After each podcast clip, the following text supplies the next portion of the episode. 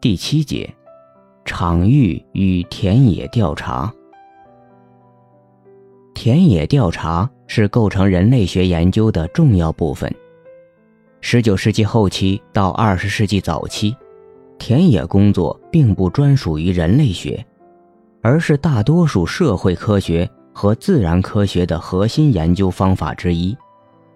但在那个时期，在田野中采集数据和做观察的人，并不是科学家或人类学家本人，而是由他们的助理或业余研究员去田野采集，再将数据带回学者的书房或实验室。到了二十世纪，自然主义者们倡导在现象发生的原始语境中做研究，人类学也不例外。大量人类学家在远离自己居住地的热带雨林、部落、村落进行所谓的原住地工作。但随着后殖民主义、后现代主义、女性主义思潮和批判理论的兴起，传统人类学中的殖民主义和新帝国主义成为批评热点。人类学也开始重新构建学科。尤其是位置政治、他者政治，在全球化语境中的重新定义。如人类学家詹姆斯·克里福德分析，后殖民链接和位置政治已经变成田野的核心。原住地人类学家这样的概念，已经无法概括在全球化世界中的人类学家与研究对象之间的关系了。陈旧的人类学观念认为，不同的文化根植于不同的分离的地点。要重构田野，首先就要挑战这一陈旧的观念。田野场域始终置于一个世界系统内，因此要将曾经被作为人类学知识的唯一地址的田野去中心化。将田野作为建构唐纳哈拉维所定义的情境知识的多种方法论中的一种，也就是说，场域作为一个去中心的概念，不再完全区别于家的概念，从而破除传统中的家田野这样的对立关系。人类学家的任务不再仅仅是构建关于原住地的知识，而是建构不同地点的知识之间的关系。本书所指的田野或场域，正是指这样一种多样社会、政治地点的交错连接。中国声音艺术的场域，就如同一个多孔的有机群。随着自身的解构与重建而变化，感受力在其中流动与转化。同时，事件、个人、集合体和空间都有着多重维度。因此，我将对同样的事件和人有不止一次的讨论，每次都集中于不同的方面，以探索本书的核心概念：自由。感受力、声音的一系列模式、意义和产物。通常，田野可以在书房或图书馆中提前确定，也可以在调查过程中生成。我的田野属于第二种。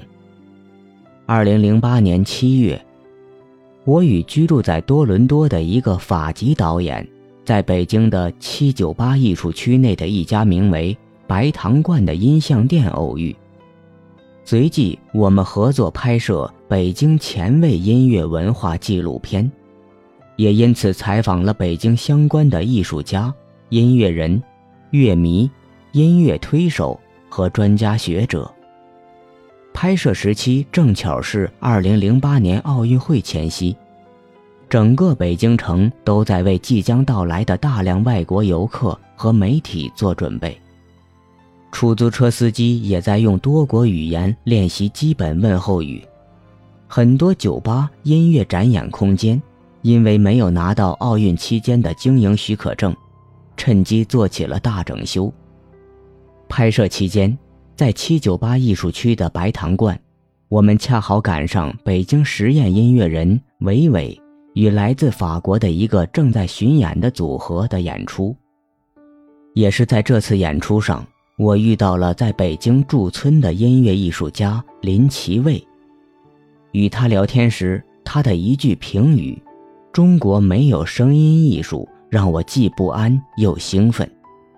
当时我的博士论文正准备研究中国声音艺术，这句评语让我更加迫切地想去了解中国的声音艺术。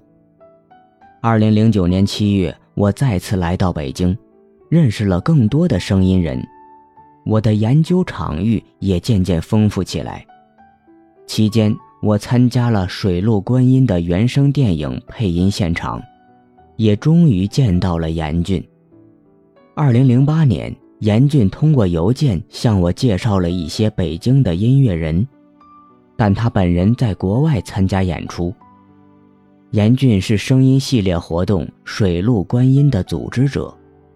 二零零三年之前，写了很多关于中国地下摇滚音乐文化的文章。他是推动北京实验音乐和声音艺术发展的核心力量。从几次简短的聊天中，可以感受到他对北京声音实践现状的矛盾心情。一方面，他对北京音乐人的独立创作热情充满信心，但另一方面，他也担心当前迅速膨胀的全球音乐市场资本化，与国内各种文化管理制度对保持这种独立创作精神的影响。中国声音文化与全球声音网络的关系，以及与之相关的各种社会文化现象。肯定了我继续这个研究的必要性。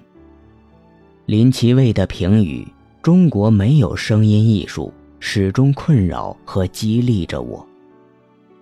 二零零八年从北京回到美国，我便开始着手研究声音艺术在中国的起源和发展。在网上，一张照片吸引了我的注意力，特别是照片中海报的主题。Noise is free. Mini Midi 是严俊创办的撒把芥末策划的音乐节。二零零八年的这次音乐节发生在我去北京的三个月前。当时在遥远的美国大学图书馆里，我浏览着这个活动的网页、照片、文字，想象着这是否是一次由社会运动艺术家发起的。前卫艺术运动，或者这只是一次前卫音乐嘉年华，或者这是一场对音乐产业的某种抗议。在二零零九年田野调查中，我向严俊询问二零零八年 Mini Midi 的情况：为什么用 Free 来命名一次噪音和实验音乐节？为什么噪音是自由的？当时用“自由”这个词有两个意思，一个是免费，一个是表达一种态度。我更加强调态度。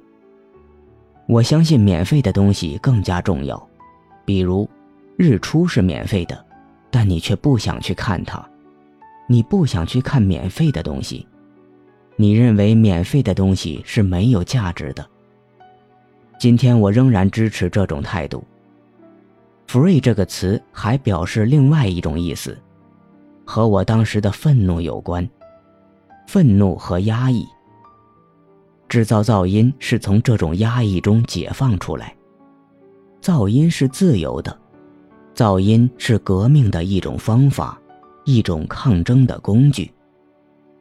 但是现在我不再有这样的态度了，我不想反对任何事，我已经超越这个态度了。那是昨天的我，今天我不会再用自由的这层意义了。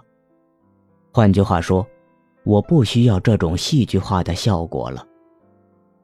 尽管严峻强调他已经超越了自由的想法，我却觉得 “free” 这个概念与声音创作，以及这一切发生的社会文化环境的关系，值得深入思考。究竟是怎样的社会、政治和经济变化，促生了自由这个概念的种种演变体？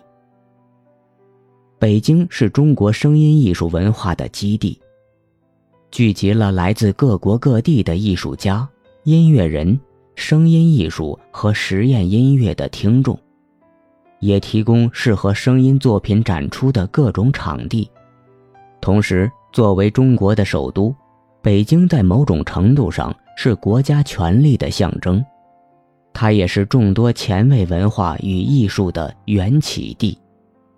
和其他全球化城市一样，北京提供着一种城市交互空间，各国各地的主流艺术家、边缘艺术家、文化工作者们在那里相遇。城市空间不仅是艺术家生活的地方。更重要的，它是那些艺术家为追求不同的生活创造空间的工具。从感受力的角度来说，本书关心的是与自由的不同变体相关的事件对我们做了什么，如何与政治、经济对个人生活的种种影响交涉，以时刻保持感受自己的生命力。这些问题的答案将通过我对基于北京，但联系全国各城市的声音文化来探索。这些探索的问题包括：当我们感知在商业化了的七九八艺术区进行的一场时尚艺术表演时，我们发生着什么？当我们在一个被效果器、合成器、连接线、民族小物件。佛教符号围绕的地方，感受一场噪音即兴演出时，我们发生着什么？当我们在一个跨领域艺术节上感受到艺术家之间的不合作冲突时，我们发生着什么？除导论外，本书分为六个章节，除了第二章“听觉式思考”，第三章。中国声音艺术与实验音乐的千高原，属于声音聆听理论论述、声音文化语境与背景介绍外，其余四章都是紧紧围绕着自由的各种变体，从感受力的角度，以声音实践为内容来讨论的。自由的空间体现，第四章叠奏北京。自由的社会人文关系体现，第五章，声音文化中的乌托邦小雷音。跨界合作中自由的修辞功能与现实的差距，第六章，北京之外与撒把芥末巡演。自由在感知层面的体现，第七章，感受式聆听。总的来说。本书关注声音、声音实践者、北京，同时自由的意识形态与感受力分析贯穿其中。本书也是关于概念与实践、艺术与生活、思考与感受、自我与他者，以及在这些连接内部的活力和模糊性探索。解构自由展示着与自由相关的两条线索。